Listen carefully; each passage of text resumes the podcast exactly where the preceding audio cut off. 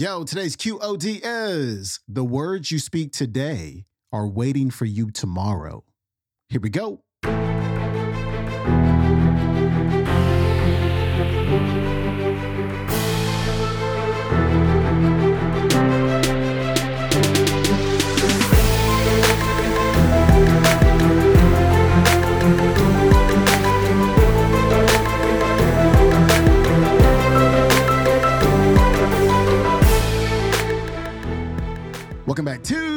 Of the Day Show. I'm your host, Sean Croxton of SeanCroxton.com. We got Dr. George Fraser on the show today.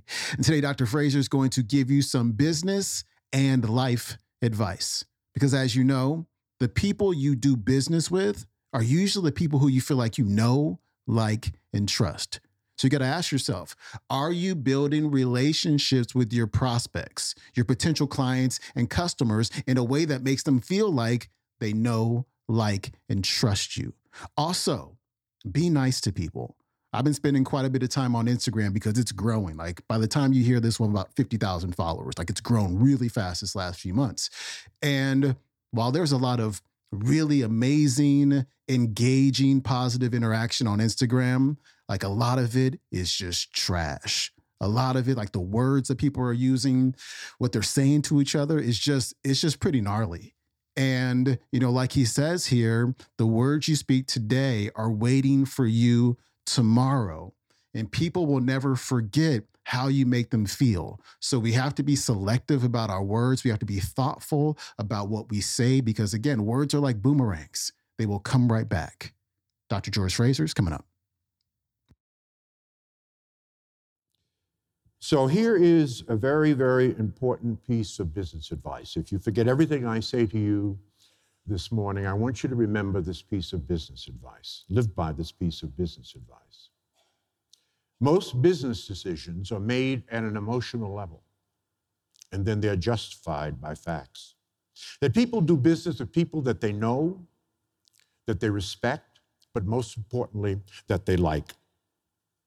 You see, I don't care what it is that you do, there are at least 10 people that can do what you do. And the reason I choose to do business with you versus the other 10 choices I have, and this is America and I have choices, is because I know you, I respect you, but most importantly, I like you. When is the last time you did a piece of serious business with somebody you hated? Not in America. You have too many options and too many choices. What is the point?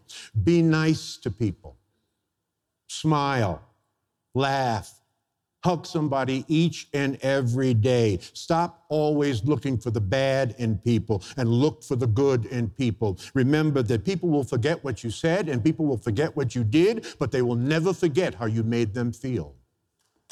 How do you make people feel? Stop the destructive criticism that we heap on each other. Be careful of your words because they hurt people. Our mouths are the most violent weapon that we bring to the table of life. We hurt and maim and kill more people with our mouths and with our words than any other weapon in the history of war. To talk without thinking is to shoot without aiming. Think before you run your mouth. Think before you say what you think you have to say. According to African philosophy, man has, by the force of his word, dominion over all things. It was Jesus who said that man does not live by bread alone, but by every word that proceeds from the mouth of God. That choose your words and choose your phrases carefully, understanding that our very utterances create and continually adjust adjust the emotional climate around you. Words are everything. My father taught me many years ago that the words you speak today are waiting for you tomorrow. Be nice to people. Be nice to people. Understand that the number one issue underlying all human problems, without exception, is a lack of self esteem and the lack of self confidence. Therefore, the number one responsibility that we have to, to each other is the nurturing and the building of each other's self esteem and self confidence. Let me say that differently. Do you understand that it's all about love? and that we cannot start it like a car and we can't stop it with a gun, that every single thing we do is so that somebody will love us. The clothes we wear, the successes that we achieve, the cars that we drive is so that somebody will love us. We have an insatiable appetite to be loved.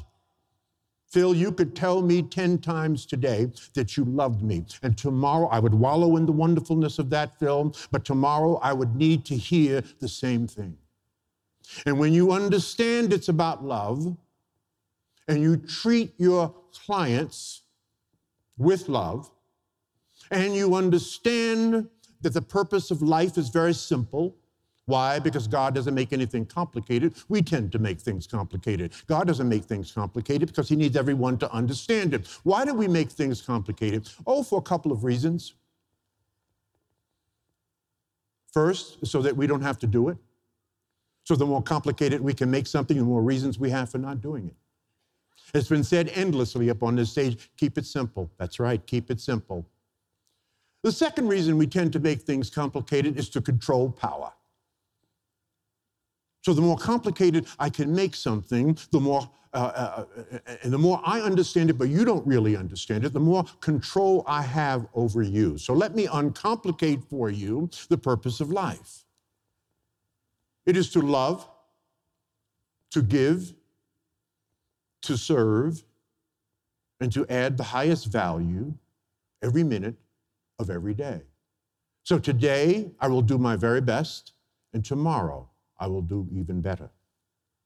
That is the purpose of life. There is no other reason for you to be there. And so once you internalize that, you internalize something that I heard repeatedly on this stage. So many said, the reason I am doing this work is to make money and to be successful and to help people. That is the right ingredients, but it's the wrong equation, it's the wrong algorithm. It's actually different. So, if the number one thing is to make money, the number two thing is to be successful, and the number three thing is to help people, we have to reverse that. Because I believe that the number one thing is to help people, the number two thing is to help them be successful, thus you're successful. And the number three thing is to make money. So when you're helping people be successful, thus you're successful, you will make money. Let me say that differently chase excellence, never chase money. In fact, money has a very interesting way of finding excellence.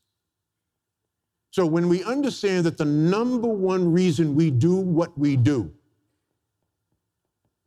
providing the cornerstone for the intergenerational transfer of wealth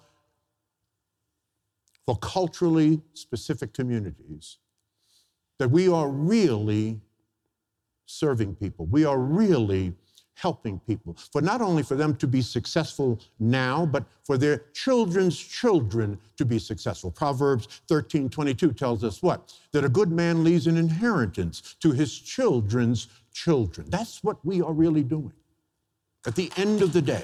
That's what we are really doing. That was Dr. George Fraser. His website is powernetworkingconference.com. You can watch today's entire talk on YouTube. It is called LC17 Dr. George C. Fraser First Financial Security. Hey, please do me a huge favor and leave a five star rating for the show on Apple Podcasts. Really appreciate it. And I will see you tomorrow with Brene Brown. Tomorrow's it's a really, really good one tomorrow, so make sure you tune in. I'll see you tomorrow. Peace.